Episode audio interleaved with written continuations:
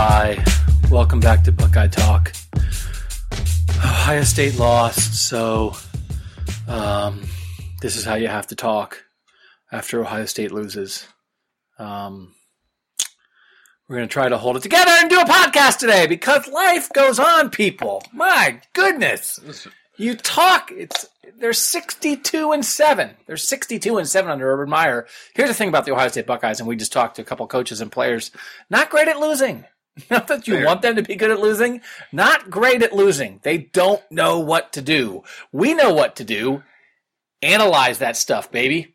Doug Lesmerises, Tim Bielik, Bill Landis. Bill Landis, is it a hot coffee or a cold coffee? So I went to McDonald's on the way here and ordered an iced coffee and pulled up to the drive through window and the guy said, Sorry man, we don't have iced coffee. Someone put sweet tea in there by mistake.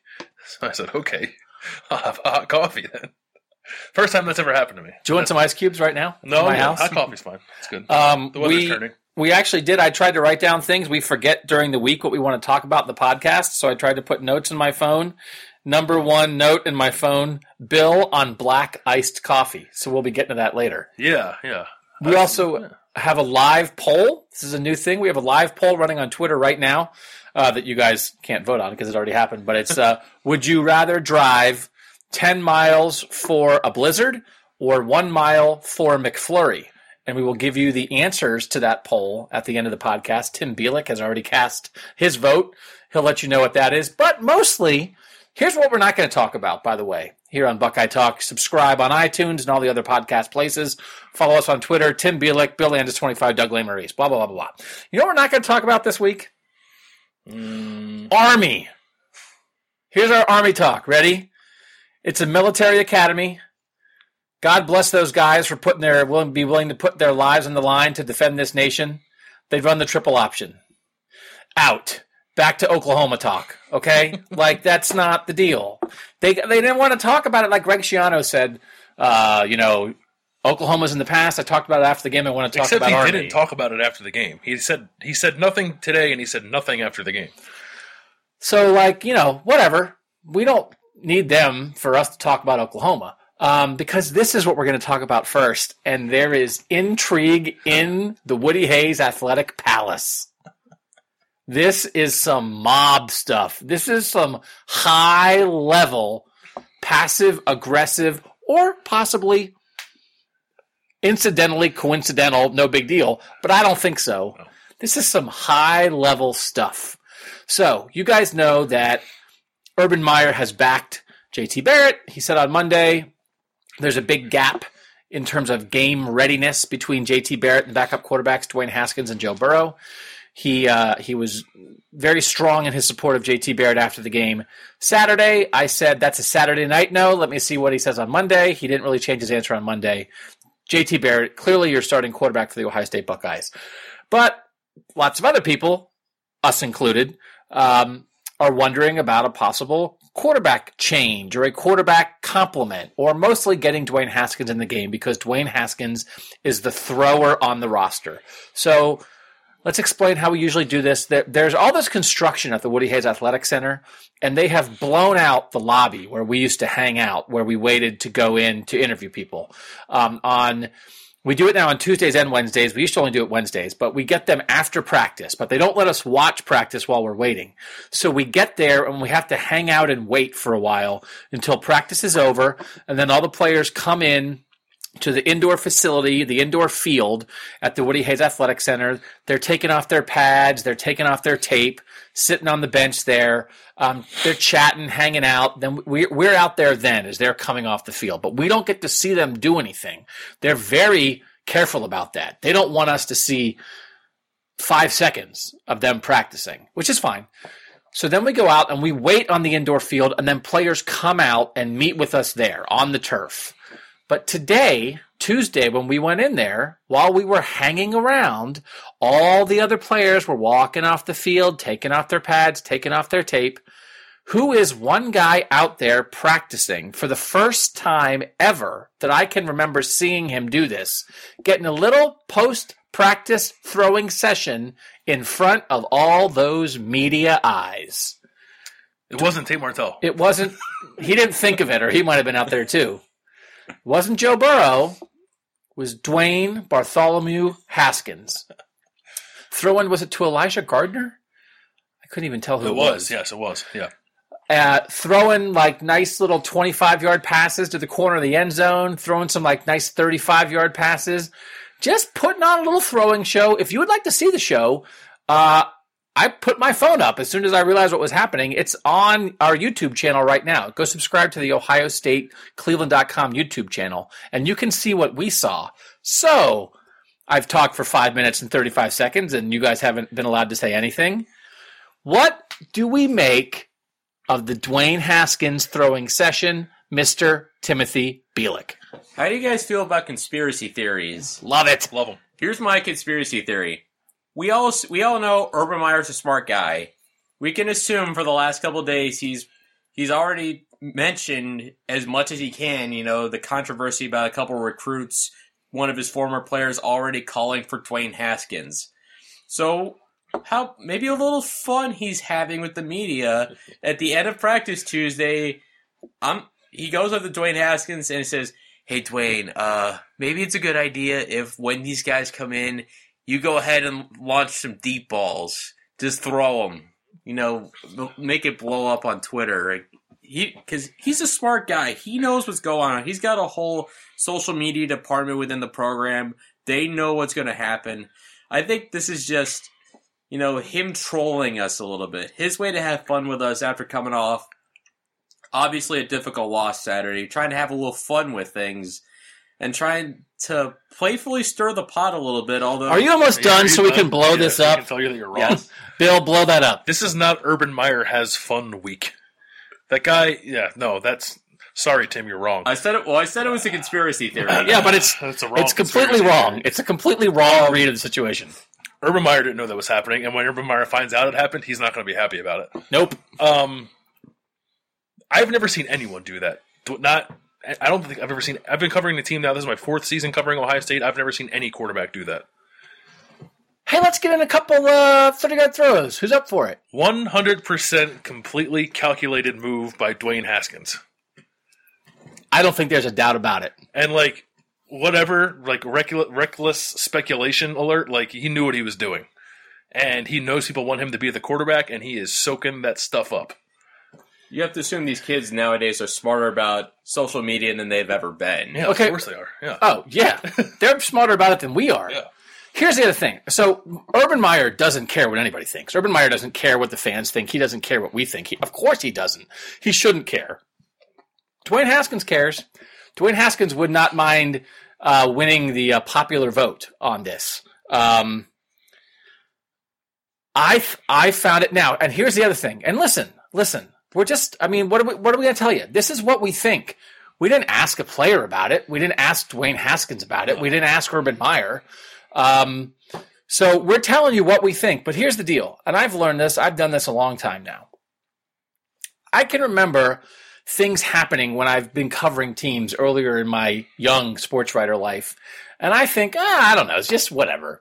People are making a big deal about a deal about something. There's nothing to it. There is not a lot that happens by accident in this stuff. So, like, you can maybe, maybe he just wanted to get some extra throws in, and it was raining a little bit when we were there, and he didn't get to do his throws at the end of practice, and it just so happened that this occurred the week that me and bunch of other people are writing and asking Urban Meyer about should Dwayne Haskins play instead of JT Barrett. Maybe that's it. But it's not. it's not it. So, but who did you, did you honestly, you said something there, and I don't want you to repeat it here unless you're confident in saying it. You thought you saw a couple other people noticing Dwayne Haskins throwing. I don't feel 100% comfortable saying it, but whatever, I'll say it. It's a podcast. Podcast, podcast, uh, we, could we call a libel lawyer very quickly? Do podcasts count? This is it, it's absolutely plausible that this is not true at all. But as everyone else was watching Dwayne Haskins, I was watching JT Barrett and Joe Burrow and Parris Campbell sitting on the bench. Uh, they did not look pleased. And like they weren't huffing and puffing and they weren't like yelling at him, but they also weren't laughing at him like, "Oh man, look at Dwayne. He's being a fool." No, I don't think they were pleased. Now, listen, this is not, we're not covering North Korea. Like, we're not, this is not like uh, we're trying to read between the lines with uh, the leaders of nations. It's, it's sports, okay? Yeah. So, like, if, if Dwayne Haskins, if, if it was a coincidence and if Dwayne, and if JT Barrett and Joe Burrow were like just talking about some Friends episode and they couldn't believe that Ross did that to Rachel and that's why they looked that way. By the then- way, Dwayne Haskins' nickname is Ross. Oh man, that got deep in a second. I'm gonna have I'm gonna have a dream about this tonight. I'm pretty sure. Um, then listen, okay. So then we were like, we whatever. But we're just telling you. Listen, we get paid cash money to do this. I don't know why, but I feed my family on this. Not this particularly, because again, as you notice, we don't have a real ad yet. Hopefully, we will soon. But we are paid sports writers, paid to observe and ask questions. And this is what we observed. And it wasn't normal. It wasn't the usual. And let me tell you, he wasn't throwing five yard passes. I, the things I have seen at times, the only other thing that I've ever seen guys doing after practice on their own when we get in there is receivers, sometimes DBs, catching passes off the jugs machine. Yeah. And, and a lot of times when they're doing that, they're catching it with one hand sometimes, which is also a little bit for show. Okay. Yeah, it's all for sure. They know what they're, they know the cameras are on. They know what they're doing. So, and you know, no, I don't know. Nobody ran over and like told me to like put my phone down. Don't take video of that. But again, like that's maybe they should have. So, so okay. So here's the other thing. So let's get into the second part of the Dwayne Haskins Palace intrigue. Recruits, as Tim mentioned earlier, a couple recruits tweeted out this weekend. Were they both on official on, on Not visits? just any recruits. okay, explain this recruiting person. Micah Parsons, five star defensive end, number five player in the country, who was on an official visit this week on Saturday night, was in Ohio Stadium on an official visit, watched the game like we did. After the game, retweeted a tweet from a reporter, I believe it was Patrick Murphy of Bucknuts. Um, Pat Murphy tweeted, Urban Meyer says he's not making a quarterback change. Micah Parsons retweeted that and said, I would, and I'd put in Dwayne Haskins. And then he apologized for it, but then he didn't delete it. And then he also retweeted Jackson Carman, five star offensive tackle, number nine player in the country, who said the exact, well, not the exact same thing, but also said that he'd like to see Dwayne Haskins play. Jaden Woodbey, a four star safety who was committed to Ohio State, said he'd like to see Dwayne Haskins play, and Dwayne Haskins retweeted that. Like they're, I didn't know. I didn't know all that. yeah. This is going. This Jaden this is breaking loose. Jaden Woodbey said, "When i I think he said, when's my boy Dwayne Haskins going to play?" And then Dwayne Haskins retweeted it and said, "Soon with prayer hands." Why does this feel like part of like some MTV I mean, reality? show? Yeah, no, it is. It is an MTV reality show. It's fascinating. Tate Martell's Someone- got to get in on this. Someone is someone is trying to stage a coup at the Ohio State quarterback position. Dun, dun, dun, dun, dun, dun, dun. We're live for the mutiny here at Ohio State. Listen, they don't make the decision, right? And kids can kids say stuff. Kids say stuff. Yes. Here is a point that I think is worth making. And we were talking to Billy Price. So the players that they brought out, I was a little worried for a while. Again, they're not great at reacting to losses. Um, they brought out Drew Chrisman, the punter, which is like a that's like a baller move of like Best player on the team. he had a good game. He did. Who, who had the best game against We're Oklahoma? getting Sean Nuernberger on Wednesday. the punter for real. Yeah. Um, and then we got Greg Schiano, who said he didn't want to talk about Oklahoma. And then for a second, I thought that's all we were going to get. But then we did get Billy Price, Tyquan Lewis, and Chris Worley, which is props to the captains who come out. That's I get why we don't get uh, you know J.K. Dobbins or or Jerome Baker. Or, I mean, he's kind of old, but I mean anybody.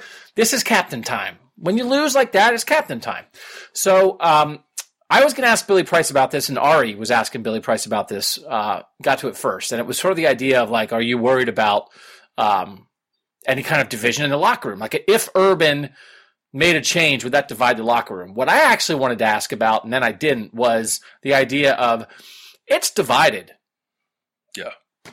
There are guys, and I'm not. I'm not like. St- it's just real life. Listen, if you're listening to this and you think Dwayne Haskins should play, if your husband thinks that Dwayne Haskins should play, if your kid thinks that Dwayne Haskins should play, if your coworker thinks that Dwayne Haskins should play? You think there's a hundred guys in there and in that locker room, and none of them think Dwayne Haskins should play? So there are guys in that locker room right now, even though J.T. Barrett has been backed strongly by Urban Meyer and Billy Price, and and I'm sure other veteran guys. There are guys who think Dwayne Haskins should play. You just know that. And probably, and here's the thing guys gravitate to the guys their age, guys gravitate to their recruiting classes. It's probably the younger guys. So the point is, it, I think it's not, not the point that if you made a change, there would be a division. There's already a division. Now, now, what do you mean by division? They're not having fistfights in the locker room. No. It's not tearing this team apart. It's not going to make them lose games. But I'm telling you, there's a discussion going on in there. Maybe it's out in, in public, maybe it's not. Maybe it's guys just talking in their apartments. But there are guys right now who think Dwayne Haskins should play because this has been ongoing. You know, so let's just be let's just be real about that. So this is it seeping out a little bit. So if recruits are doing it, there's players who think it too. So so now what? So if so if, if I'm putting that out there, does that mean anything? What should Ohio State do? Tim, what do, what do you think? Okay, so a couple guys, some percentage of guys think Dwayne Haskins should be the quarterback now. So what do you do? Well, I mean, I'm, there's obviously got to be guys that support them, support Haskins because they see more than we see. You know, they're obviously there every practice. They see what goes on. They see throws Dwayne Haskins probably makes in practice that JT Barrett doesn't even attempt. Mm-hmm. Eh, but you know, they probably also see the there's also the intangibles that Urban Meyer has raved about, and he, when he referenced on Monday the idea that Barrett had such a large gap between him and the backups, that kind of raised my eyebrows because I'm trying to think what exactly he's referring to, and it, it's got to be the intangibles when you're a three-time captain. I said this on Saturday night after the game. I would have no problem making the change. I didn't really get a chance to explain myself a little bit, but well, we only have 90 seconds. Right. So now we have well, 90 minutes. No, we have 90. I was thinking we should probably try to go 60 minutes tonight because we're leaking toward yeah, 90 minutes. But then Dwayne Haskins started throwing before practice, so screw that. We're 18 minutes in. We have, yeah. All right. Tim, you got the next 30 minutes to make your point. Go ahead. I'll, try, I'll try and condense it a little bit more than 30 minutes. Um, the reason I said I would make the move is I'm looking just strictly at what he's done in big games outside of that. And what JT's done? Out, yes, okay. outside of the Michigan State Obviously. game in 2014. For the lar- by and large, he has not played well, especially when it comes to throwing the football. Four of his last five games, he's thrown for less than 200 yards. That's not good, especially if you're an offense that at the beginning of the year, we, Urban Meyer's talked about balance of being 250, 250, 250 passing, 250 rushing. Being under 200 in four out of five games is not going to get that done and we're 30 plus games in. We've we know what JT Barrett's physical limitations are. Tom Allen brought it up, the Indiana coach, after the Indiana game where Barrett and the Ohio State receivers feasted on yards after catch, talking about the reason they went into that zone was because of his inaccuracy. It's out of that context, it doesn't make sense because we we we think JT Barrett is accurate. What Who he thinks he's accurate? thinks he's accurate? Well, I mean, the general consensus Who? because he could Who's general? Who's general consensus? you know who thinks he's accurate? Urban Meyer and JT Barrett. Right. Well, what he meant, what I took that to mean was, I do the passing charge. You'll see another one on Wednesday. Accuracy beyond ten yards. Yeah, which also is known as accuracy. Yeah, exactly. And if he's if a, if another coach is seeing that and they're dropping into coverage, guess what? Every single team in the country is going to do. And JT Barrett's confidence has not gotten anywhere better.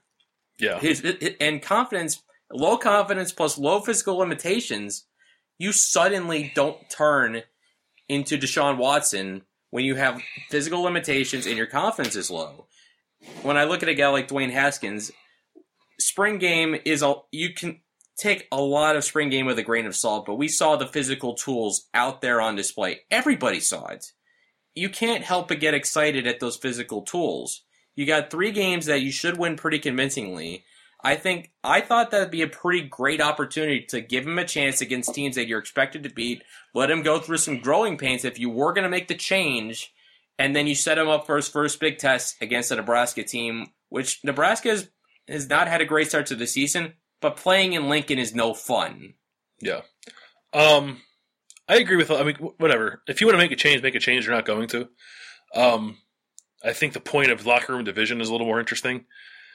And I don't think it becomes an issue unless they lose again. And they're not going to lose again for a while. I mean, even if they play like they played against Oklahoma, they're going to beat Army and UNLV and Rutgers and probably Maryland too, and maybe even Nebraska because Nebraska's defense is just as bad as against the passes Ohio State's is right now. Um, but there is, I mean, there is locker room division, and I, I don't even know if I necessarily agree that it is experience slash age related. If you were a fifth year senior, and I'm not, I'm just using it as a hypothetical because I don't want to say one guy's leaning one way because we don't know. If you were a fifth year senior and you saw a quarterback who throws the ball the way Dwayne Haskins does and think that that's the guy who can lead you to a championship, wouldn't you want him to play? Even if you felt loyal to JT, JT Barrett? What, what, I feel like last chance to win a championship supersedes loyalty to a guy in your class. And uh, sorry to interrupt, I got a question about this the other day. Someone asking if JT Barrett, as a leader, would be the kind of guy that would willingly step aside, and I told him no because that's not what a competitor does. A competitor wants to be on the field every single chance because he thinks he can get the job done. Yeah, I mean, he's not going to step aside. He's not going to go to knock on Urban Meyer's door and say, "Hey, coach, I think you need to pull me." But again, and I said this when we did the post game podcast: if a quarterback change were to happen at any point this season, I don't know if there's anyone in the country better equipped to handle that from a maturity standpoint than JT Barrett. Yeah. So, listen, again, like we're talking about like locker room division because we're just talking about human nature. Yeah. We're not reporting it. Okay. No, we're just talking it out. We're just, but we're just talking real talk here. So like we're again, we're not we're not saying that it's just it's the kind of thing that happens in every team. And we're just trying to like this. This is just what happens, okay? And it happens in other positions too. Like, Yeah. And not, like you don't think people thought they should have had a different right tackle last year? I don't know who it would have been, but when Isaiah Prince was struggling the way he did, I'm sure there were plenty of people in that locker room that thought maybe they should make a change. And It ta- happens. You have a, a guy who's struggling. You wonder if someone else should be playing. Yeah. So h- here's the thing, and and I'm going to backtrack. I just want to put these numbers out there. Okay. So this is in there one, two, three, four, five, six, seven. One, two, three, four, five, six, seven. One, two. Their last 10 games. Okay. So it's two this year, the bowl game last year, and then the seven previous regular season games, which is going back to the Wisconsin overtime game. Okay. Mhm. In those 10 games, they had a 62 against Maryland. They had a 62 against Nebraska. And then they had the 49 against Indiana after the bad first half, but they ended up with 49. I'm not dismissing that. You don't just get to say, oh, well, except for when they score a million points, they don't score any points. Those, that's real. They mm-hmm. did good things in that game, in those games, okay? So that's th- say that's three good games. I'm even calling Indiana a good game for the offense because we're going by points. Offensive points scored in the other seven games in regulation, because there's a couple overtime games in there. Offensive, not talking re- reception, interceptions, run back for touchdowns. Offensive points scored in the other seven games of their last 10. 23, 19, 24, 17, 10, 0, and 16. Is that good enough? No, of course not. No.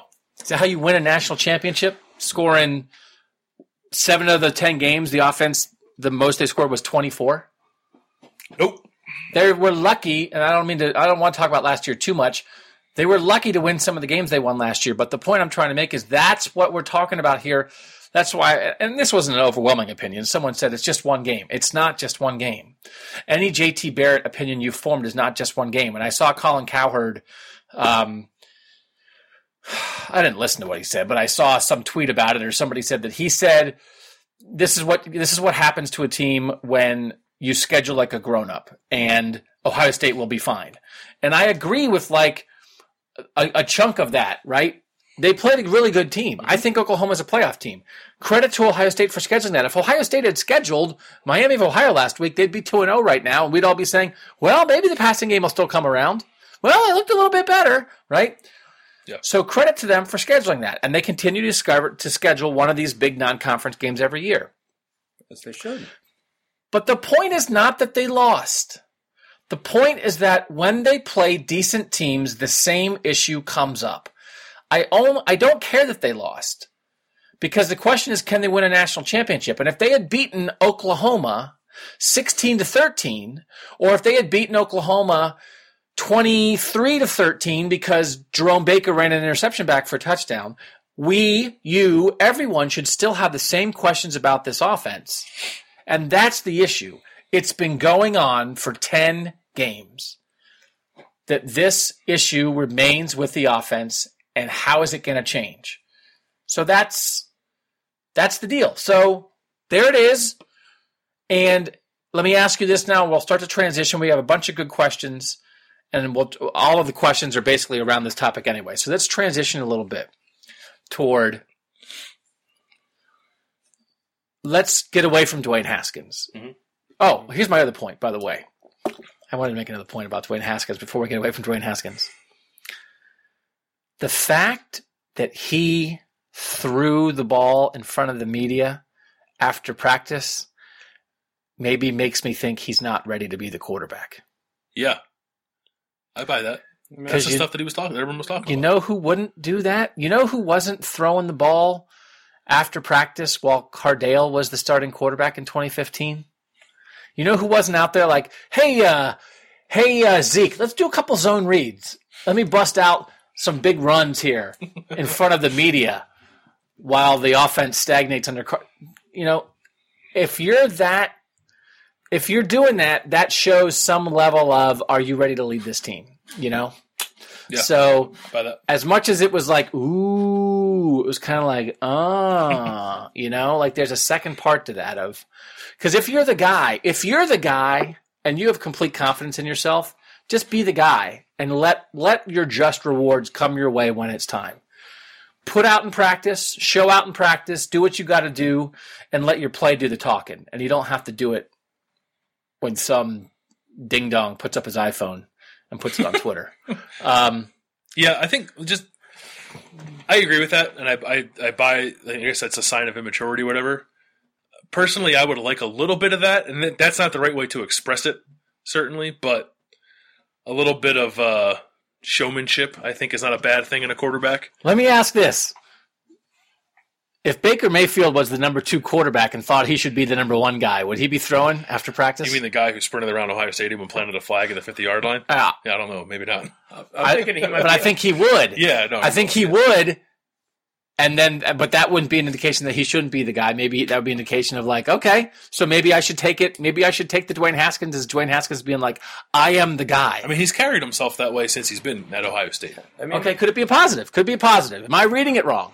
I no, I think you could be reading it right. I, I honestly, I, I don't know how to read it. I guess is what I'm saying, but I think you could read it either way. I mean, we're talking about a guy who's 19, 20 years old, still in a way, still a young kid. I mean, Redshirt freshman. yeah, exactly. I mean, there's I think there's a difference between swag and cockiness.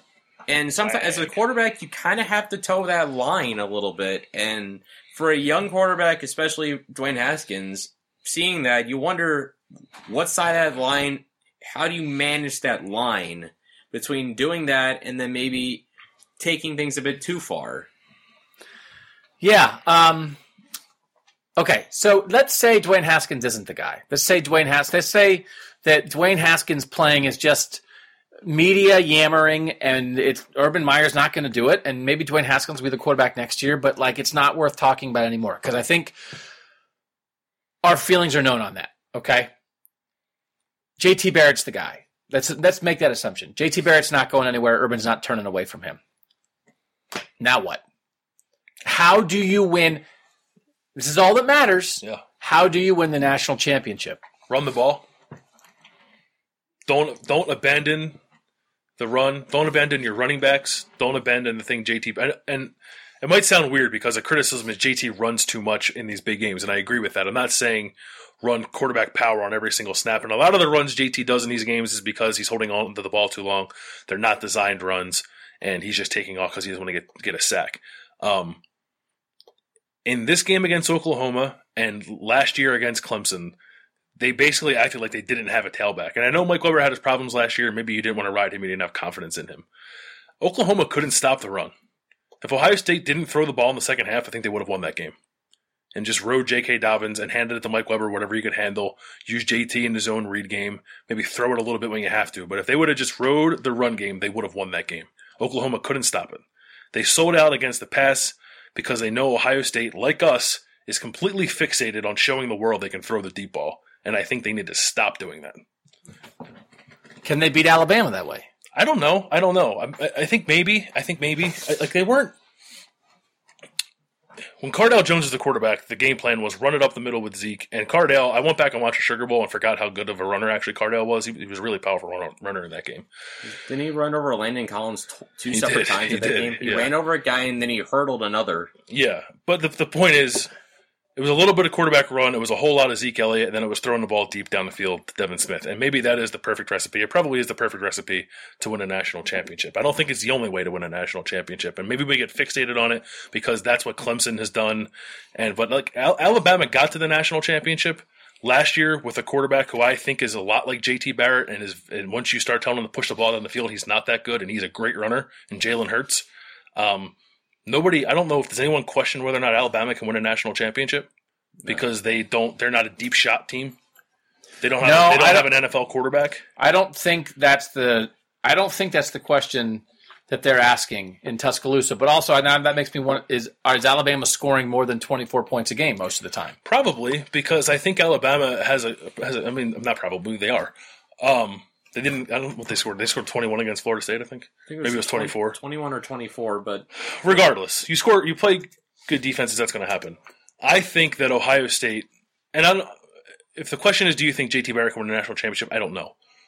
I think they can build a better offense around JT Barrett than the one they're trying to force upon him now that he's not fit for, if that makes sense. and we're and we see with Al. I'll bring up Alabama again as another example. Against Florida State, I counted five different guys that ran the football.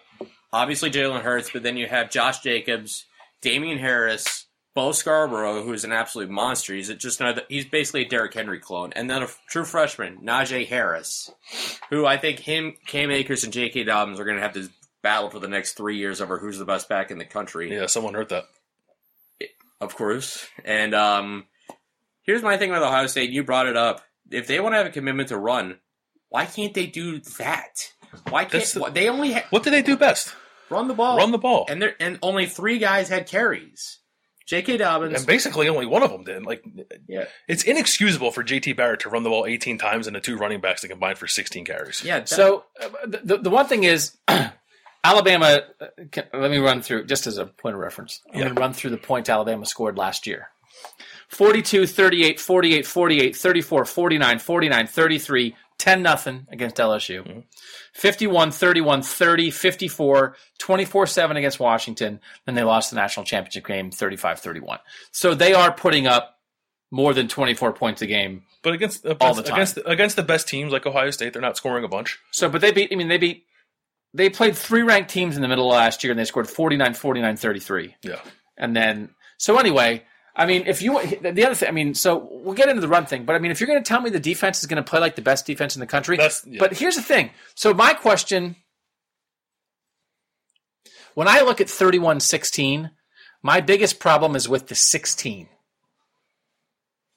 With Ohio State's 16. That's what I'm worried about more and focused on. Yeah. I do not think giving up 31 to Baker Mayfield is outrageous. I don't think giving up 31 to Baker Mayfield it means you can't win that way. Mm-hmm. But maybe that's wrong. Would Nick Saban look at Baker Mayfield and say, "We can't give up 31. We need to win that game 16 to 10." I don't care if he's Baker Mayfield. And Oklahoma, maybe they're not a great defense. They have a couple really good players. They had a good idea. They had a good scheme. We we don't throw it that well. They're they're athletic enough to limit our run game a little bit. So we're not trying to win 35-31 and we're not saying that's the offense's fault.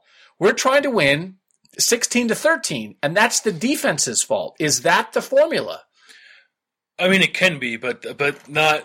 with this defense that's filled No, with no, first no. round picks for Ohio State, say, listen, JT in the run game, we're, they're going to get you 17. You guys got to hold them to two touchdowns or less, and if you do, we'll win every game. I think that can be the plan, but I, I think it matters how you get to the 16, if that makes sense. Like if it, if it's just a game that's played between the tw- 20s because you got two really good defenses, whatever, then you take what you can get. But Ohio State got into the red zone and like completely malfunctioned against Oklahoma too, and that happened a little bit against Indiana as well.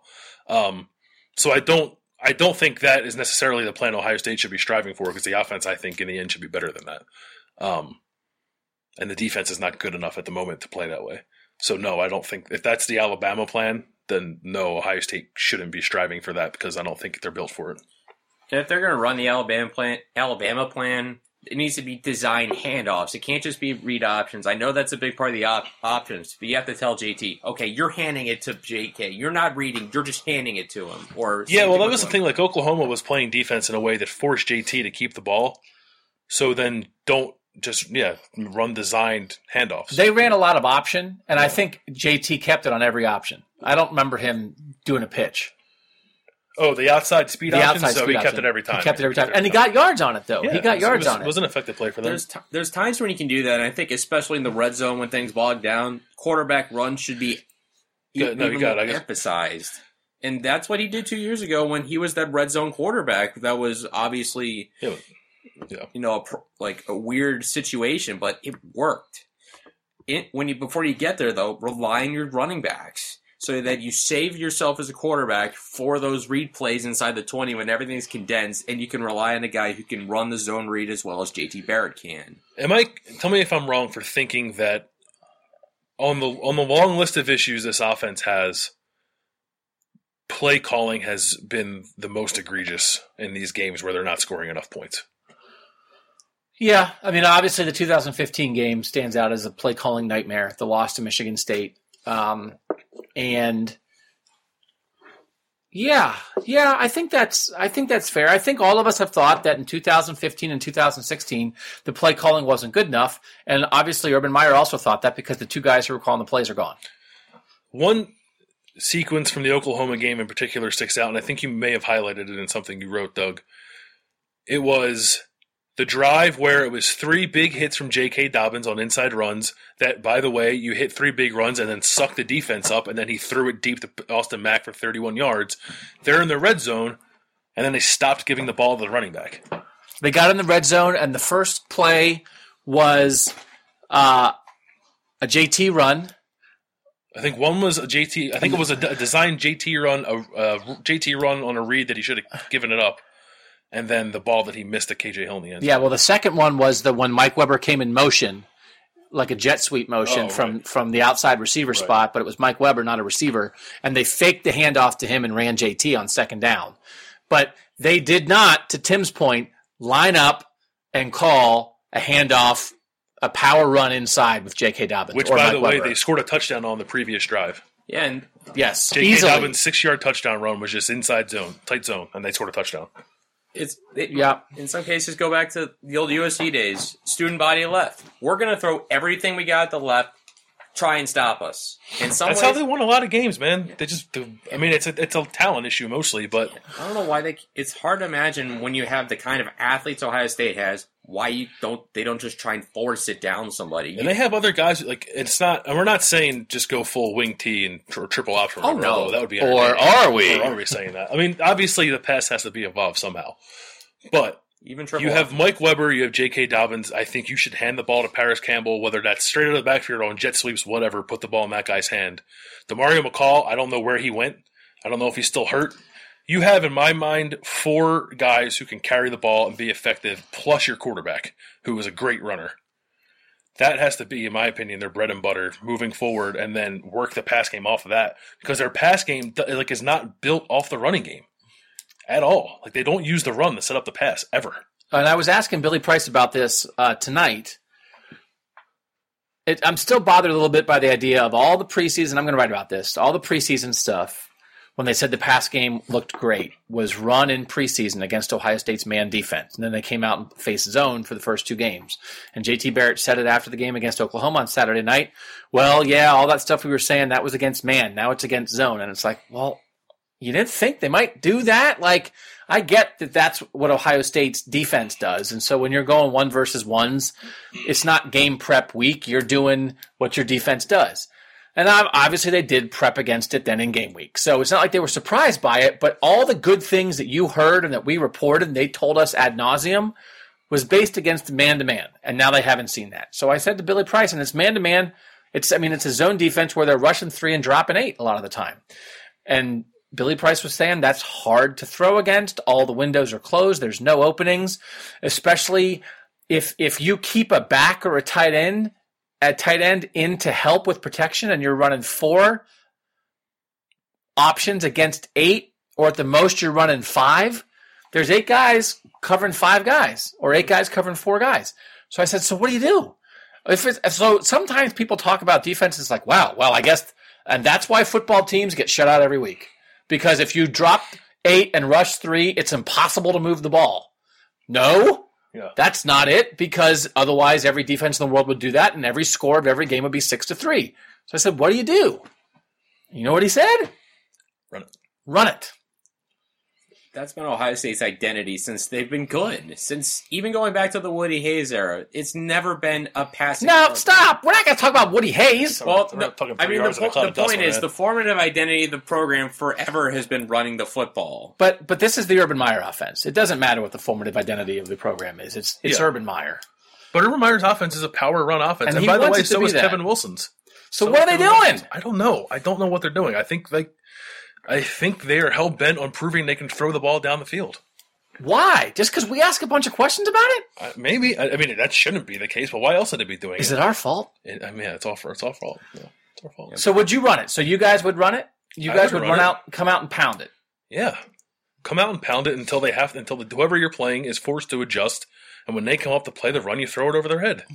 It's like it's that simple. I don't know. It's, it seems like, and it's not that simple. Like we're not football coaches. Obviously, there's more sophisticated than that. But that to me just seems like the fix. And the one thing was when you try to do, if you try to do that against Clemson, Clemson's defensive line last year and carried over this year, like the only defensive line in the country that people rank ahead of Ohio State's is Clemson's. Yeah. And it's that defensive line that shut you out. But they didn't year. even try to run the ball. Like they gave the ball to Curtis Samuel to try to run wide. They didn't even try to run inside on Clemson, and it would have been tough, especially after they lost Michael Jordan and Demetrius Knox was having a really hard time blocking people.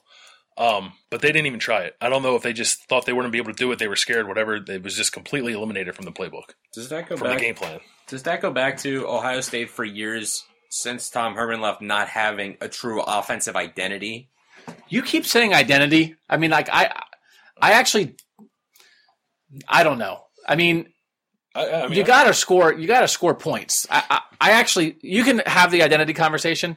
People love to have the identity conversation. I'm not big on the identity conversation. I think it's like a crutch or for whatever. It's like you got to do what you got to do to win.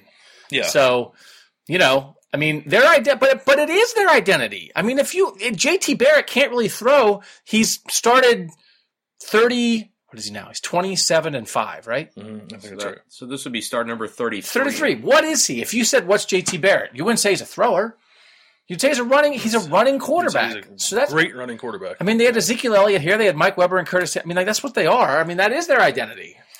Yeah. So it's calling good plays. I mean, I don't. I don't. I, calling- yeah, call the right play. Call yeah, and mix it up. Like it's not. Have a feel for it. And trust your it running does game. not feel like they have a feel for it. That's a good way to like. It's not.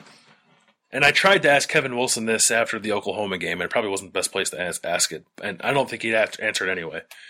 But it does not feel like he doesn't feel like he has a feel for what's happening. Like if you the stuff that was written about Kevin Wilson when he was hired, and like the biggest praise you hear of him as an offensive play caller is like the way he sequences things and how one thing sets up another and then another, and then you're in the end zone. And that doesn't seem to be happening. Like it seems like they'll run a good, successful play and then not build off of that and try something that doesn't work. And they're forcing. I feel like they're just forcing the issue a lot and throwing a lot on first down, which doesn't make sense to me. They're good putting themselves in second and long and third They- and long with I- a quarterback who's not built to throw the ball down the field to pick up first downs. Now I want to look at that. It did feel like they threw a lot on first down. Yeah, I didn't look it up and see how many times they threw it on first down, but it's just like I don't. It doesn't. It, again, I've said it like nine times.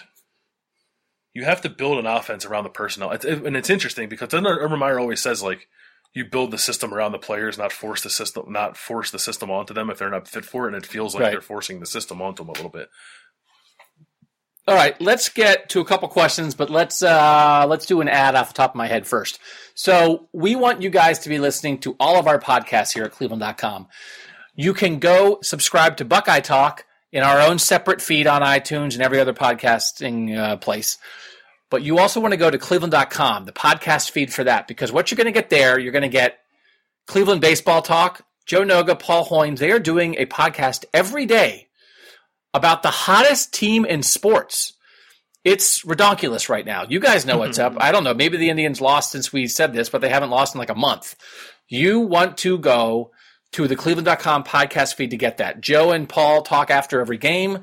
Joe Noga also has been doing interviews. He did Aaron Boone talking about the Indians. He did Pedro Gomez from ESPN talking about the Indians. If you care about the Indians, that is where you need to be. You also get wine and gold talk. That's the Cavs. When we had the Isaiah Thomas press conference the other day, Chris Fedor and Joe Vardon broke that down right afterward. You want to listen to the, those, those guys talk about the Cavs. And then also, guess what? There is another competitive football team in the state of Ohio beyond the Ohio State Buckeyes. The Cleveland Browns. You want to go to our Orange and Brown podcast. Dan Labbe, Scott Patsko, Mary Kay Cabot talking about the Browns every Monday. I just listened to one that they dropped after the close loss to the Steelers. Hue Jackson is all excited about DeShone Kizer. He says there is hope again in the city, and everybody in Cleveland has a reason to be happy, and it's because of DeShone Kizer. Make sure you're listening to the Orange and Brown Talk podcast. And then Takes by the Lake. I try to talk to different people around sports every Friday. Last Friday, I talked to Joe Posnanski about the Indians and Browns. This Friday coming up, I have, uh, I can't remember the guy's name. I think it's Derek Class.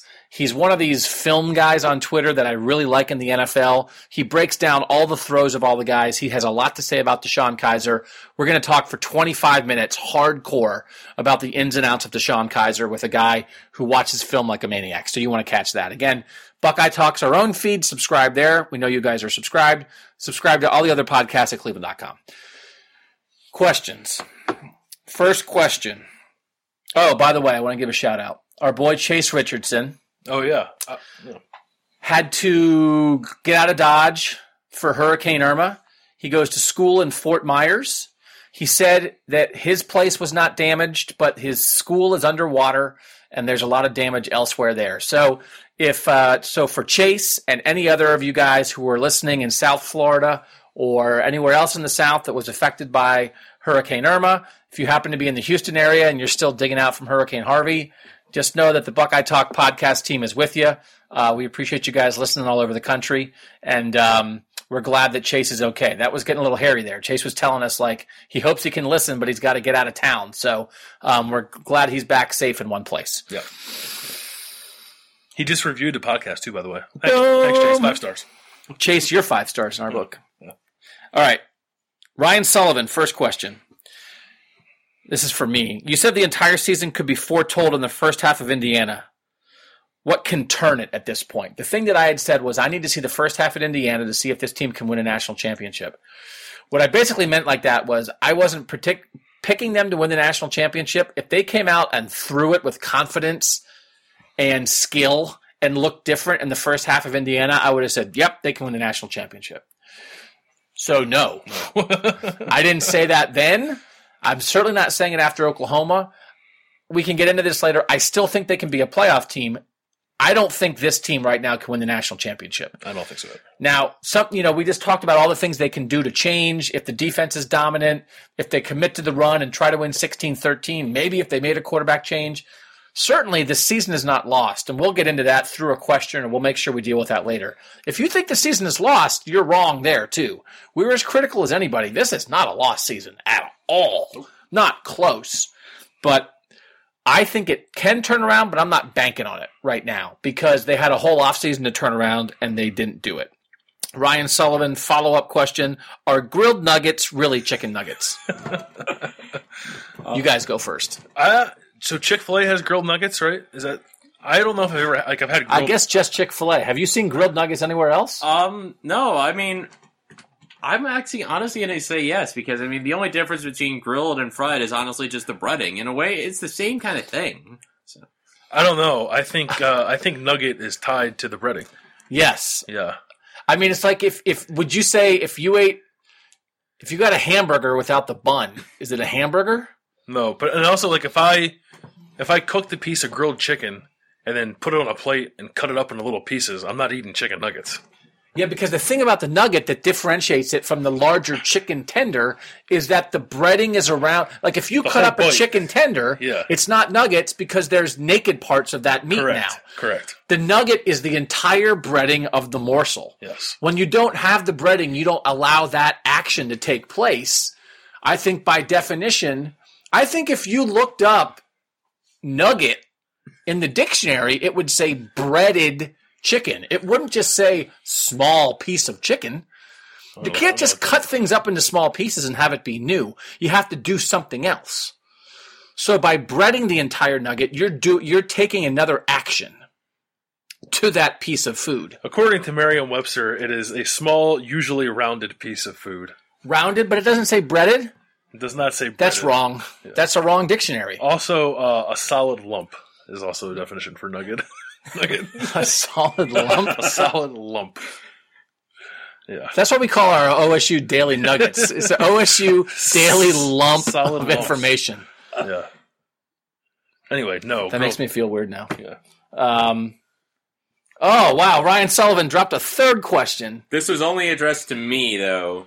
Wow, you can drop drop that in ten. All right, so Ryan Sullivan asks, "Will Zach Smith be Doug's next Tim Beck?" We're down that road pretty far. Here's one thing I'll say before you go down that road. And I think you gave Tim Beck credit for this too, and maybe it was because he did it because he knew he was on his way out the door going to Texas. But he asked, uh, stood and faced some questions after they got shut out. We're not going to talk to Zach Smith all year. No, Tim Beck knew he had that job in his pocket. By the way, Yeah, when I was asking him after the Fiesta Bowl if he was going to get fired, and he was like, "Well, you know, I don't know." It's like I'm moving to Texas, like Yeah. literally in four hours. um, no, it seems like we've had a little change in the media schedule. We used to get a different assistant coach every week. It seems like we're leaning basically to getting the offensive and defensive coordinator every week, which actually is great. Like on. We do appreciate there are places where coordinators don't talk. I know on the Alabama beat, they go nuts at the bowl games because it's the one time they get to talk to the coordinator all year.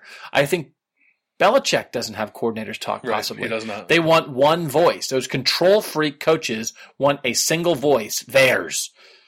So we give credit to Ohio State and Urban Meyer for allowing us to talk to Greg Schiano and Kevin Wilson, but we used to get it was a rotation. You'd get Kerry Coombs one week, you'd get Larry Johnson one week, you would get Zach Smith one week. Except they never show up. And so if we don't get Zach Smith, um, here's the thing that I don't like and why I think, especially in college, and I think it's bullcrap that Nick Saban doesn't let assistants talk, is because the unpaid players come out and answer.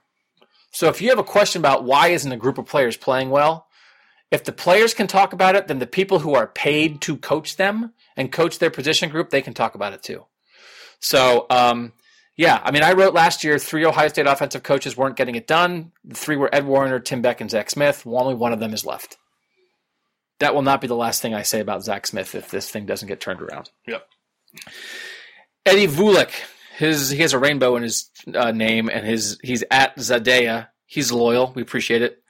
This is for Landis mostly. The NFL and other scouts are saying Urban's offense hasn't changed in years. Why is that? And what could what could he change it to over this season? You had written about this whether the offense needs to change. I mean, it hasn't changed because he's won three national championships, and I, I mean, uh, to a certain extent, if it's not broke, don't fix it. But it's broken a little bit, and it's not. So what I wrote, um, what's today? Tuesday. On Tuesday morning, is whether or not Urban Meyer will allow Kevin Wilson to take over the offense. And people were like, "Well, he's the offensive coordinator." Like, yes, he is the offensive coordinator. But if you think that any offensive coordinator under Urban Meyer has ever had true autonomy in terms of putting together the offense, you're wrong. It's, it's never happened. It's Urban Meyer's offense. It always has been and probably always will be. Um, and Kevin Wilson and Urban Meyer have very similar philosophies. So even if he did give full control to Kevin Wilson, it's not like it's going to look totally different.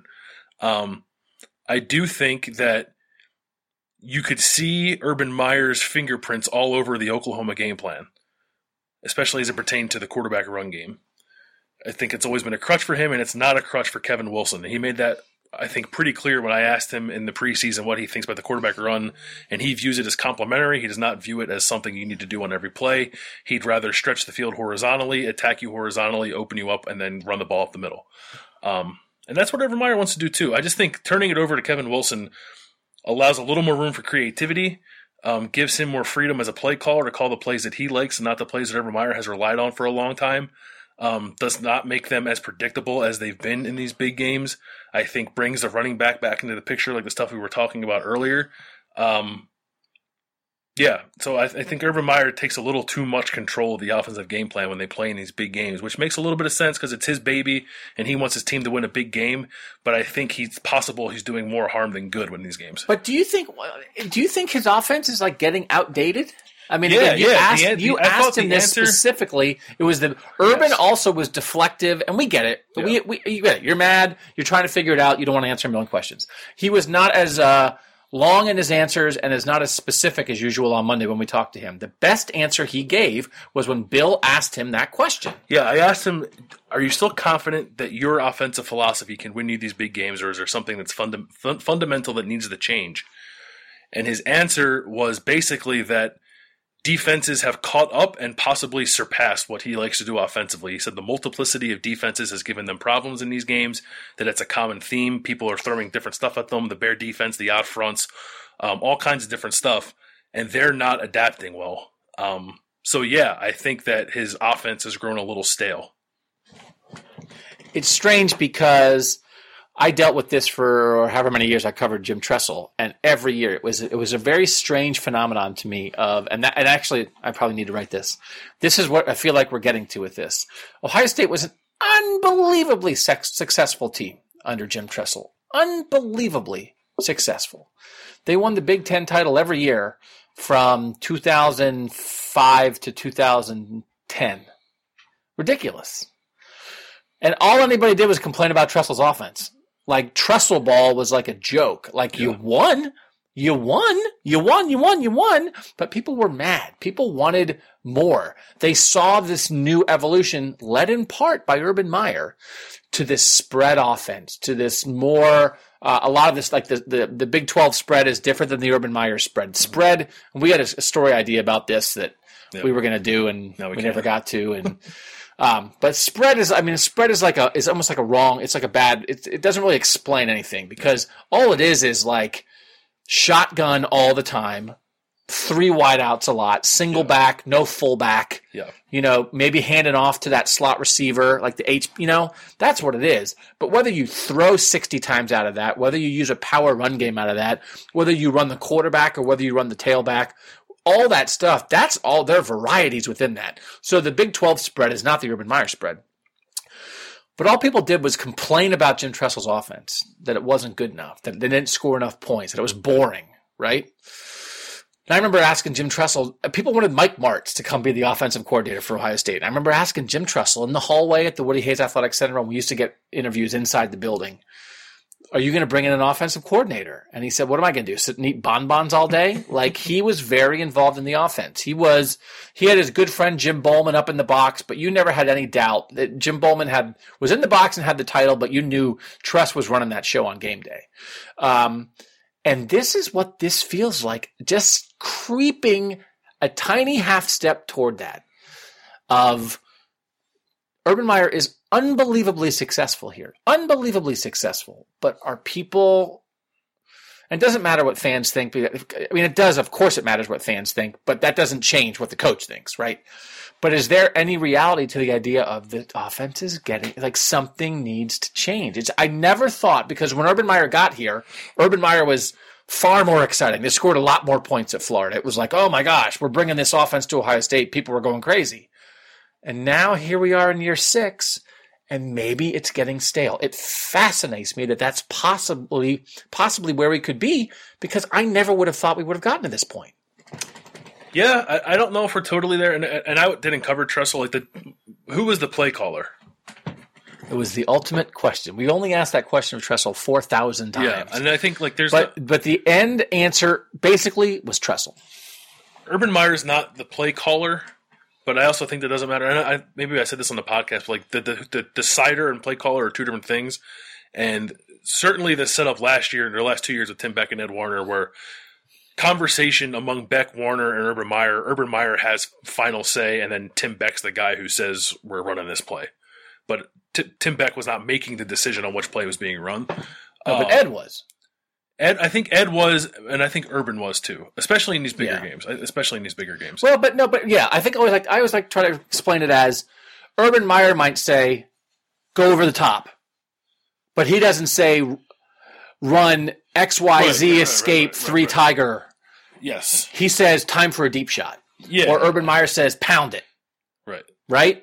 Yeah, yeah. I don't think he's, I don't think he's yelling out specific plays. But if Urban Meyer thinks we're not running the ball enough, and damn it, we better run the ball or you're going to get fired, he can say that. yeah, which I thought made his post game comments interesting. He said because he said I wasn't happy with the play calling. Well, like then change it. Get on. Your, you have a headset that's connected to Kevin Wilson's headset. If you don't think you're running the ball enough, tell him that, and then you'll start running the ball. You make more money than he does. That doesn't make any sense to me. Unless it's part of the thing, like you guys talked about. Are they throwing the deep, trying to throw too much because they keep talking about it, or because they really believe they can do it, but they just it's still they just still haven't been able to do it through two games? It's just hard. It's always hard. I feel like we give Urban a pass a lot on the off. Urban like basically has nothing to do with the defense. So when the, the defense gives up 50 points, he can blame somebody else. Yeah. But he's, I mean, like he doesn't get a pass on the offense. It's like Ed Warinner and Tim Beck lost their jobs. So, and, and let's get so let's get to this isn't a question, but there there's been a general vibe. I've gotten general questions from a lot of people about this. Like, is it the coach's fault? What do you do? The coaching. It's the coaching. It's the coaching. And I would just like to say to people, remind them, if you're talking about the coaching, if Cardale Jones's tweets seem to be talking about the coaching, you're talking about Urban Meyer. So so then what? He's 63 and 7. He has three national championships, one of them here at Ohio State. He's 60 no, 62 and 7. 62 He's and seven. 62 and 7 at Ohio State. What's like what's your point? Tim, if someone says, "Oh, the coaching."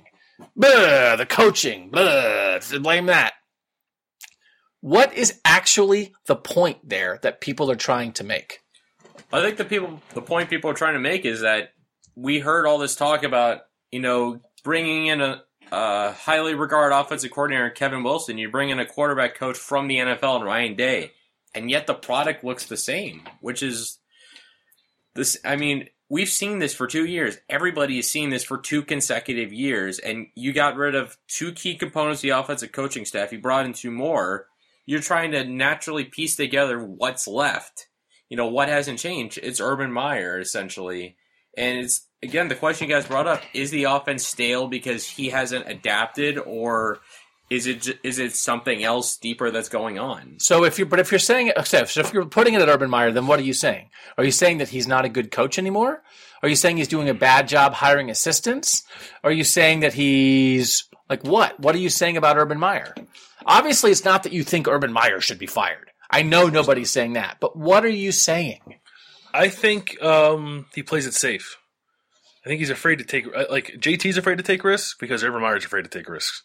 Both of them are risk averse.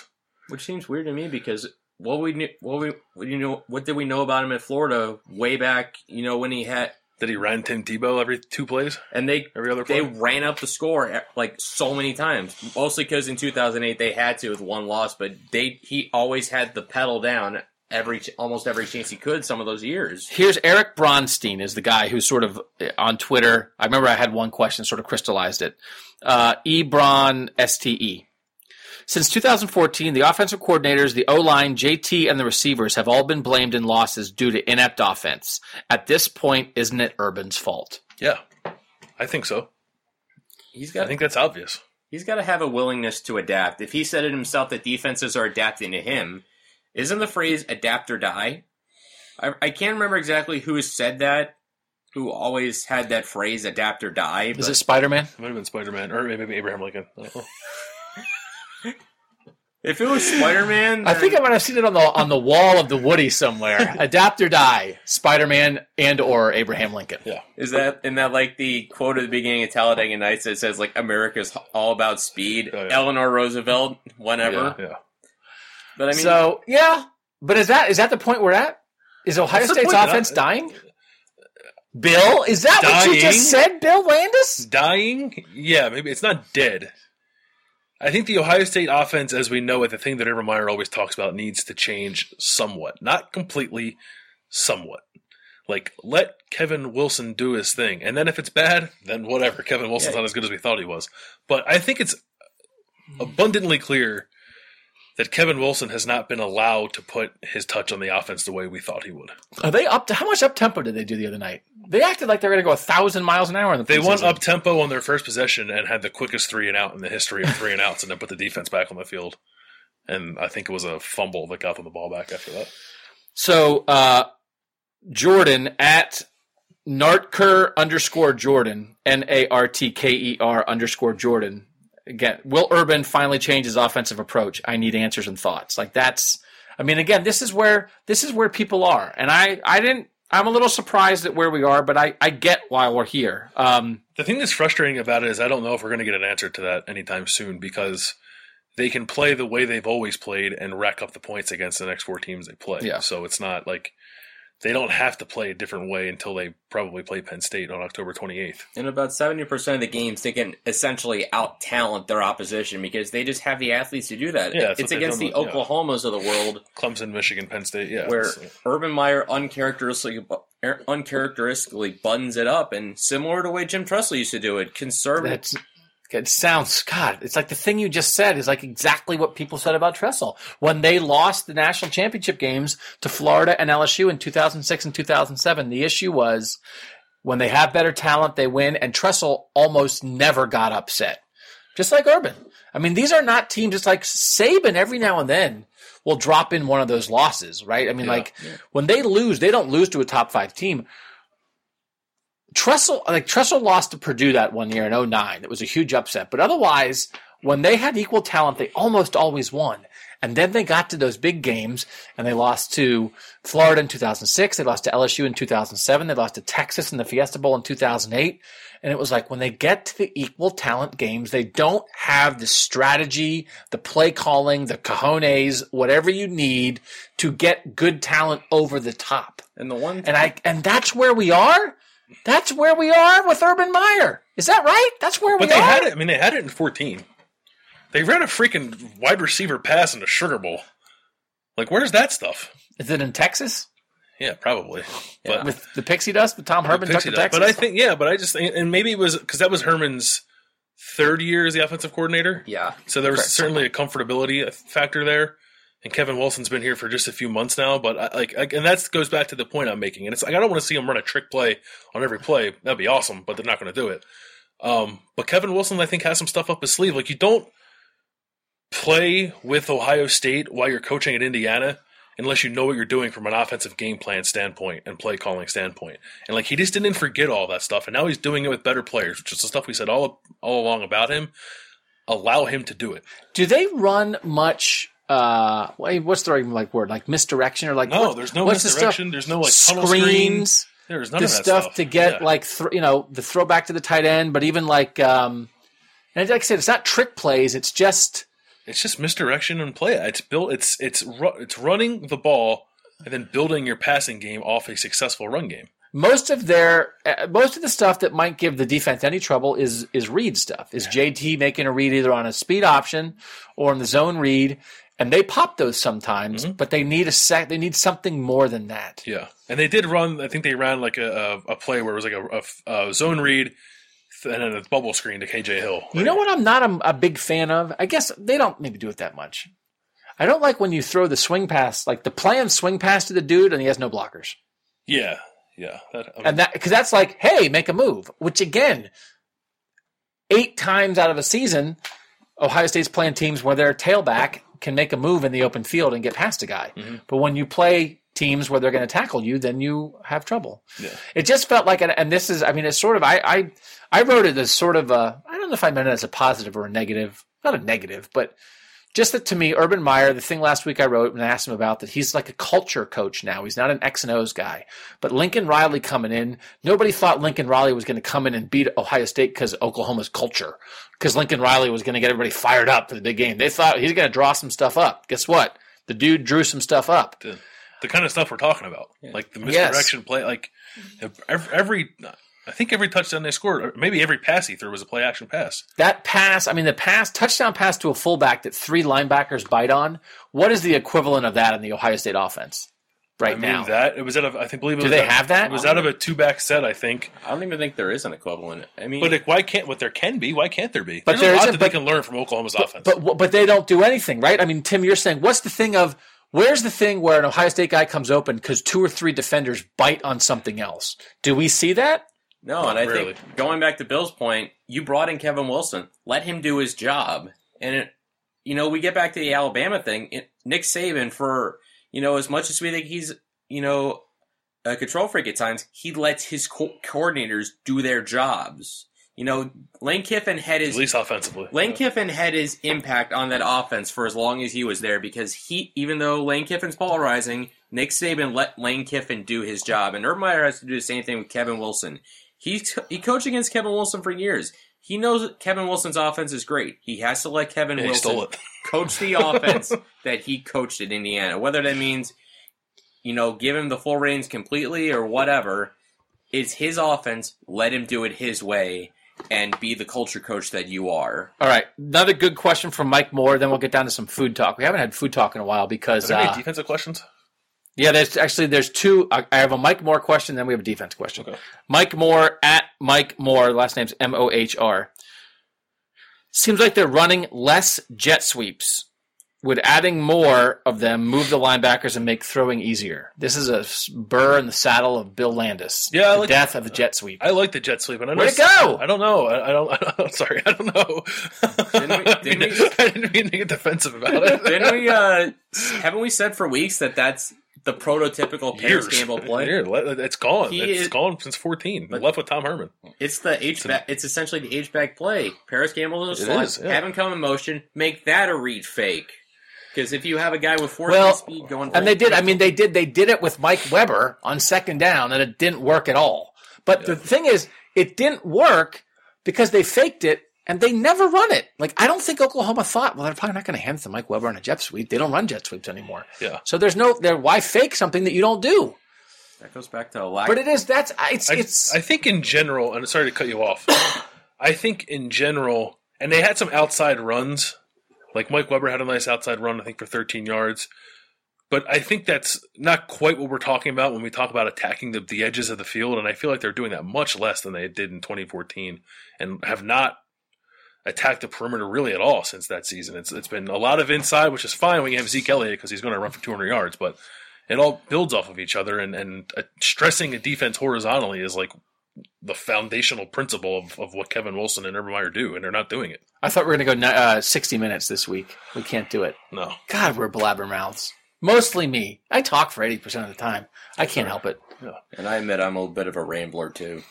That's what we are. We are people. But you know what? We're growing. We are. We used to get, if we used to get like 22, 23, 2,500 listens, we were pretty happy. If we don't hit 4,000 now, we're mad. Yeah. And I'm going to make a pledge. I've been thinking about this pledge. I don't mean to make it. so- Every time, so every time we hit a new threshold, I think we've gotten to 5,000, but kind of in a weird way, like after the Fiesta Bowl and stuff. Yeah. I will make a hundred dollar donation to a charity of a listener's choice every time we hit a new threshold of thousand with a podcast. So if we get to five thousand on a podcast, we'll figure out. You guys can tweet me, and I'll make a hundred dollar donation. And then if we get to six thousand ever, I'll do another one. Seven thousand, eight thousand, nine thousand, ten thousand.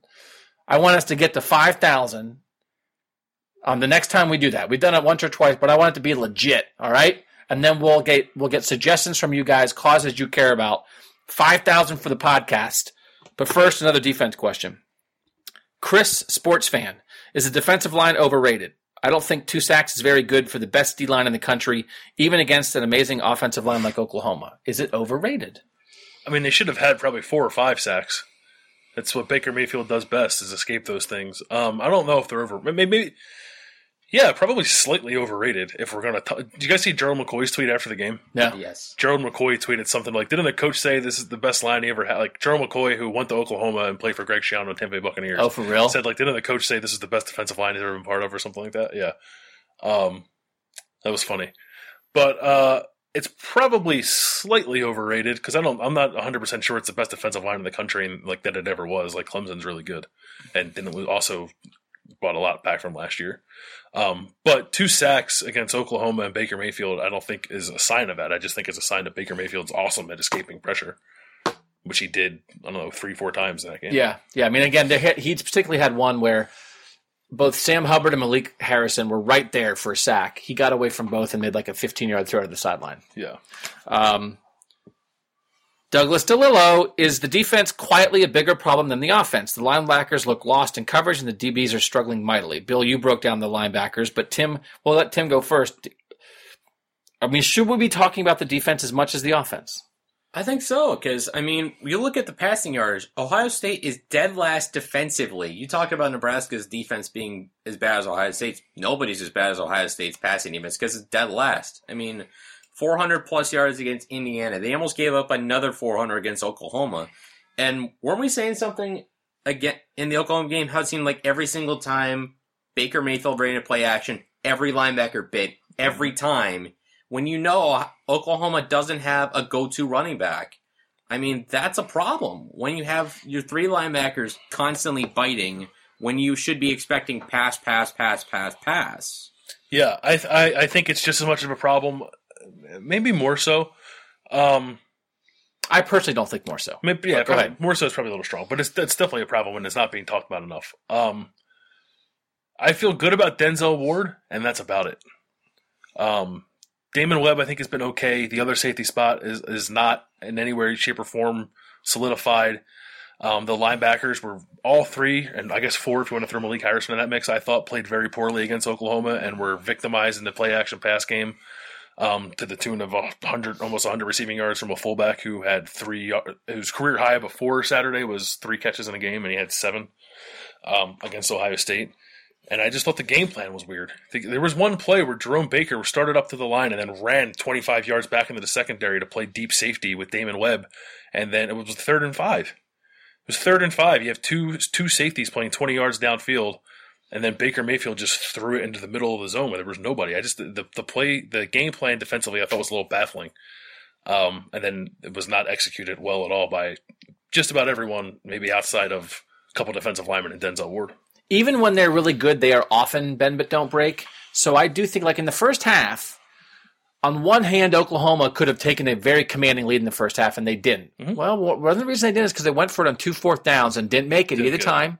And they also got in the red zone and got held to a field goal try that they missed. They also dropped a jet sweep or a uh, swing pass, backward pass. They did drop a backward pass, and then Chris Worley also forced a fumble with a picture perfect tackle. So, um, Oklahoma was moving the ball, and the defense was doing. You know, Oklahoma was sloppy. Oklahoma was sloppy in the first half, but also the defense sort of did. Well, it was three three at halftime, right? Yep. So in the first half, what was the bigger problem? Certainly the offense. Mm-hmm. Now Baker Mayfield, I think I don't know. 70% of what Oklahoma did was just Baker Mayfield being Baker Mayfield. And I think Trace McSorley can do versions of that. And then Penn State also has the best running back in the country, and Oklahoma didn't have close to that. So I would be worried about the Penn State offense. But most people, most individual talents are not going to be able to do what Baker Mayfield did.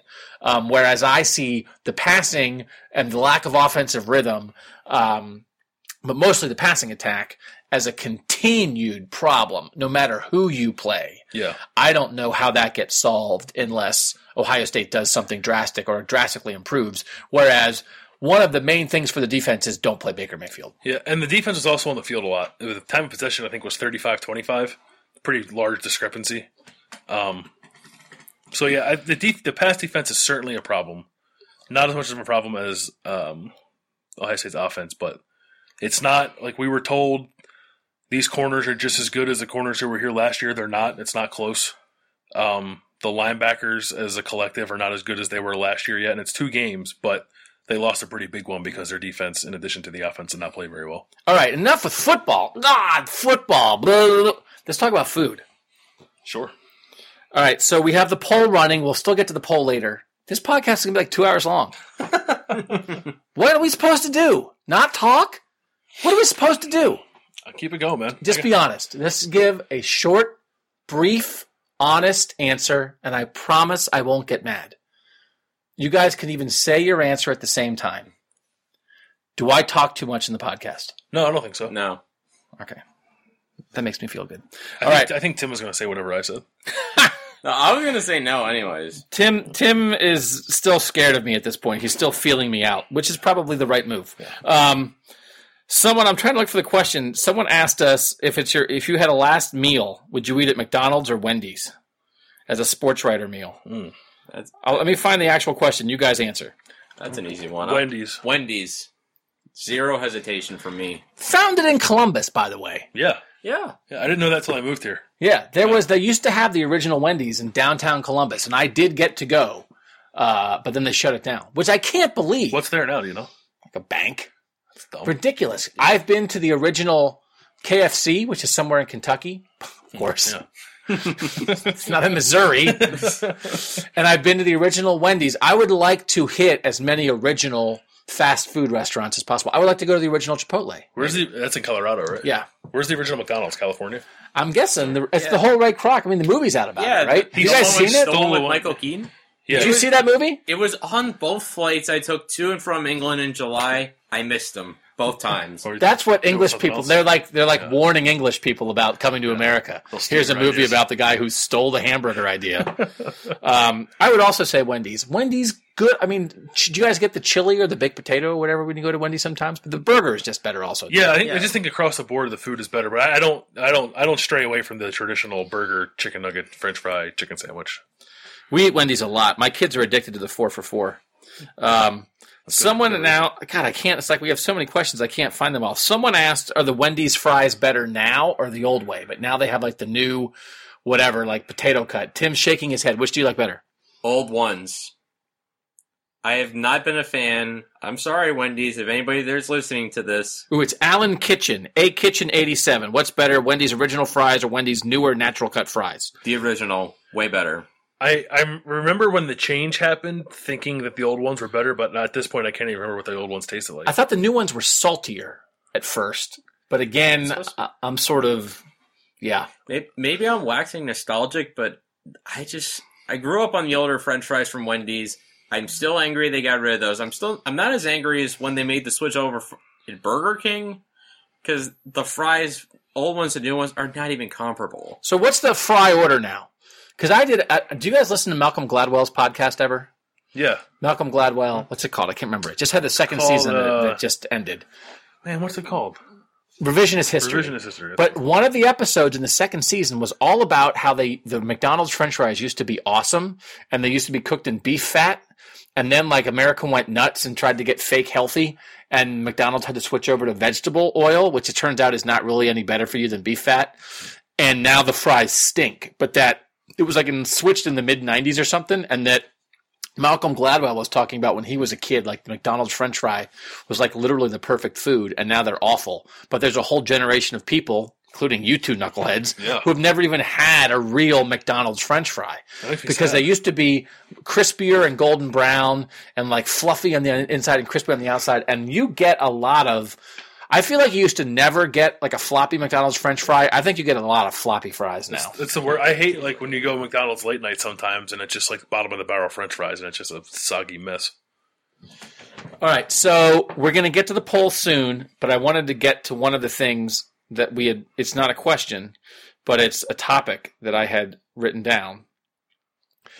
What is the deal with the black iced coffee? I want to know if you are the only person in Oh, America yeah. who gets iced coffee black because you think you might be because it seems like people are incapable of giving you the order correctly. When I go to McDonald's, McDonald's, our office, and other times, uh, I drink iced coffee at weird times, and I always- Basically, every minute of every all day. the time. Yeah, and I, I, I always tell I was like, I don't drink it for the caffeine. I just like the taste, which like if someone who's addicted to caffeine says.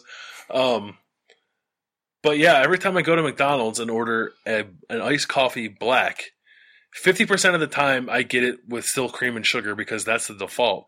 And then people look at me like I'm crazy because I drink hot coffee black and I drink iced coffee black. I think coffee with milk and sugar or cream and sugar or just cream or just sugar is gross. I've had it once. I'll never have it again. But I don't know. Like, am I? Am I? Are you the only person in America? Plenty, plenty of people drink their coffee black, like hot coffee black. Yes. But is it weird to drink iced coffee black? I think so because America thinks that cold coffee is an excuse to drink a milkshake, thanks to Starbucks. And McDonald's has copied that. So they think if you're getting coffee that's cold, any kind of fit coffee beverage, whether it's a f- whatever, you must want a ton of cream and sugar in it because you're just tricking yourself. You just want, you're a man. I just want the. You have a beard and you drink iced black coffee. Yeah, and I like cold brew, which is always comes with. uh, Sometimes I have sugar in it, but I don't like that either. Yeah, I just want I want water and coffee beans. That's all I want. Tim, if they gave you, if someone gave you an iced black coffee, would you spit it out? I'm not a coffee drinker, so I have no horse in this race. Tim would spit it out. I would also spit it out. But Although, you drink. You drink. You don't. You never drink iced coffee, but you drink hot No. coffee. I do drink hot coffee a lot with two sweet lows. Okay. But I need I, I, I have a hard time with black coffee. Really. I just think it's too bitter. I need I need at least a little bit of sweetener. I like very hoppy beers, and I kind of equate it to that. I think it's a similar taste. Really? I don't know if any any Bitter? any- yeah, like any big beer drinkers out there who like hop, hoppy beers. Let me know if you also drink your coffee black because I think it's the same thing. Okay, there's a there's a palette there. Yeah. Yeah. All right, we'll do a Twitter poll about do you drink iced black coffee and see if we get more than like two percent that agree with you. Okay. All right, so let's go to the results of the hot. This is why we do this. I ask a question. I do a poll about Ohio State football. I get like 200 votes. oh, if I may interject, I know this is something near and dear to your hearts. Chipotle just launches queso on Tuesday. Okay. How eager are you guys to try it? I'm not eager. Now, so now I'm not uh, a big queso. guy. queso is hot cheese. Is that right? Yeah. It's hot cheese. Is there anything else? I was having this discussion with my family the other day. What else is it about? Ca- what is it beyond hot cheese? What else is in it? What's the flavor? They put some like pepper. It depends Pep- where you go. yeah, I know peppers and Qdoba. Qdoba's got great queso, and they they have some good seasoning in there, good spices. I'm not a not a super hot queso guy. Like I don't like really super spicy food, but like the regular queso, it's seasoned well. You get some good flavors in there. There's cheese, but there's a little heat in there that There's adds some some, heat? flavor. Yeah, like some. There's some pepper in it. Yeah. Yeah, i- if you if it's just straight melted cheese, it's a, it's a no go. You got to have some pepper in there to add a little secondary flavor in there to really make All a right. queso. I'm not a queso guy, but they, Max and Erma's has a chicken tortilla soup that is cheese based. It's good. That is really good. Yeah. So is that basically just queso? It's very similar. Yeah, it's queso adjacent for sure. Yeah. So if I like that soup, I should like queso. So I should try this. I feel like this Chipotle thing. If Tim, if you're saying Qdoba has this, and Chipotle is now bringing it out, I feel like it's a direct reaction to our podcast a couple times ago where we were talking about Qdoba versus Chipotle. It has to be. Well, I'm what I'm going to do sometime this week, maybe Thursday. I will go to Chipotle. I will actually get some queso with chips, and I will test it out myself, and I will tweet out my reactions. No, no. I thought you were about to say you're going to get some chips and queso and bring it to the fellas and hang Yeah. out. And then you talked. You said I'm going to get queso and go eat it myself. yeah. Well, if I if you Thanks, want, Tim. if you want on Saturday, I could also bring some into the press box. I would like you to- Ohio Stadium. If they will let me bring it in, I will smuggle it into my backpack and bring it in for Pull out you a guys. computer covered in cheese. No, no, no. This- If, if they put the lids on the queso, and I could probably, if I, I'm gonna have to do this pretty carefully. Put it in a Ziploc bag. Put it. Have you guys from seen? There's the thing on The Office when Kevin makes his giant pot of chili. It's so funny. that is uh, what I'm envisioning: a backpack full of queso, Tim writhing around on the floor with queso. covered in queso, trying to write his game story. one- queso dripping out of the keyboard. Hey, at least my com- at least my backpack and my computer would smell great for a while. So Yeah, That would be okay. that that would be, Uh, that would be a side effect that I let's- could live with. Tim, please bring queso to the game because now I want to see what happens with this. I'll do my best. All right, It might be cold though. 900 and 905 votes in like an hour and a half. I ask again. I get oh 83. Yeah. Who's better, uh, Nick Bosa or Tyquan Lewis? 63 votes. You're, if, here's what this was the poll. You're driving. What would you rather do? Drive 10 miles for a blizzard, or drive one mile for McFlurry? Tim, you said you voted in this poll. Which way did you vote? I voted for the Blizzard, and I might actually take this to a tiny detour. And there's a local place out in Hinckley I gotta give a shout out to. Really good ice cream place called Z's Cream and Bean. If you're living in the Medina County area, off Boston and West 130, it's very good ice cream. But getting back to the That's a free ad, by the way. Z's Cream and Bean. Please tweet us to get uh, start paying for an ad. don't- Z's Cream and Bean. they are they are really good people. Known them for years, but getting back to my point, If you've known them for years, why aren't they? How have you not podcast? brought this ad to the podcast already? I have I've- You're like related to them. I don't know. I'll have to I'll have to shoot them a message on Facebook. But uh getting back to kind of the point, I do believe I think just the Blizzard is better overall. I mean, I appreciate how it's packed with flavor. Everything's blended better. I feel like. Plus the whole thing of when you t- when they turn it upside down for you, and nothing falls out. That's how you know you're getting something packed with flavor, and that's something I'd be willing to go the extra nine miles for. I don't make them turn it over because I don't want to make them feel like a show pony. Yeah. They're not there to entertain me. They're there to give me a delicious ice cream treat. I feel it's demeaning, Sometimes make they them turn it it though. over. Sometimes, but I tell them not to. yeah. Isn't they feel it- like yeah. Isn't there a thing where they say? Do you once- say when you order of a small vanilla cookie dough, no no tip, please? Isn't there? A, I thought there was a promotion that says if we don't flip your Blizzard upside down, it's free. Yeah, that's like uh, the the people who make them tip over the Blizzard are the same people who tip at Cold Stone to make the people sing. Oh yeah, I feel so bad. yeah. Um, all right. So which way would you vote, Landon? I voted Blizzard. McFlurry's are trash. McFlurry's an emergency thing. If you have the time to get a Blizzard, I'll get a walk Blizzard. ten miles for a Blizzard before I drive a mile for McFlurry. So this came from the fact that when we were at McDonald's the other day, Ari got a blizzard. Who else got a blizzard? Berm, Ari and Berm. Ari and Jeremy Birmingham from Land of Ten both got a blizzard. And to be fair, Ari, I was saying, we were talking about the idea of are they better than a blizzard? And Ari was like, no, no, no, but they're here. They're right here. That's all. Yeah. So that conversation sort of spurred why I did uh, the poll. And the first response to the poll uh, on Twitter was from at Ari Wasserman, you're a backstabber. and I said, I replied, you know the rule, you said it out loud, which is my rule of life. Like, if you have a great story idea, don't say it out loud around me. and he said, I know, I know, you can understand why I'm heartbroken, not because you're discussing it, but because my very valuable take will be omitted. Yeah. So uh, you can go on Twitter and ask Ari his opinion of 10 miles for Mc. It is, it is someone else, it, it, it is a, it's a window into your soul. Because I don't know that many people would argue that a McFlurry is better. I don't want to meet anyone who thinks that. It's And if you listen to this podcast, stop. It's like when you. It, that reminds me of like the line in National Lampoon's Vacation where Chevy Chase Chevy Chase says he's on a quest for fun. That's what you're on, on a quest for. You're on a quest for the finer things, and in this case, Yeah. the finer things is the Blizzard. Always. I think McDonald's ice cream in general tastes bad. As someone responded, someone said, "You know, I'm definitely going for the Blizzard because if you go to McDonald's, you know that McFlurry, McFlurry machine is broken." That's also true. The frosty machine at Wendy's is broken too. um, someone replied, "I was so happy that the very first uh, retweet I got of the poll was by someone who um, is a PhD, which that just again proves why we do what we do." Because people with PhDs are retweeting our McFlurry Blizzard questions. And if I may tie this discussion to the one we just had before, Wendy's fries and Frosties, yay or nay? No. Really? I get that. I get that. I get that. I, I, my, uh, when I was a kid, uh, a girl moved in next door who was from Canada, and um, she was a year older than me. And sometimes, like in high school, if, like we, a bunch of us would go out, and she would get gravy for her fries. Yeah. Well, it's like that's poutine. Uh, yeah, that was that's what poutine is. Poutine is French fries and brown gravy and cheese curds, and it's awesome. I thought it was like she was from another planet back It's then. really- I mean, nobody in America eats that. I've never. Have you had it? It's good. Oh. I drove to Canada on Canada Day just to have poutine. I'll need to try it at some point. I've, I have not. It's great.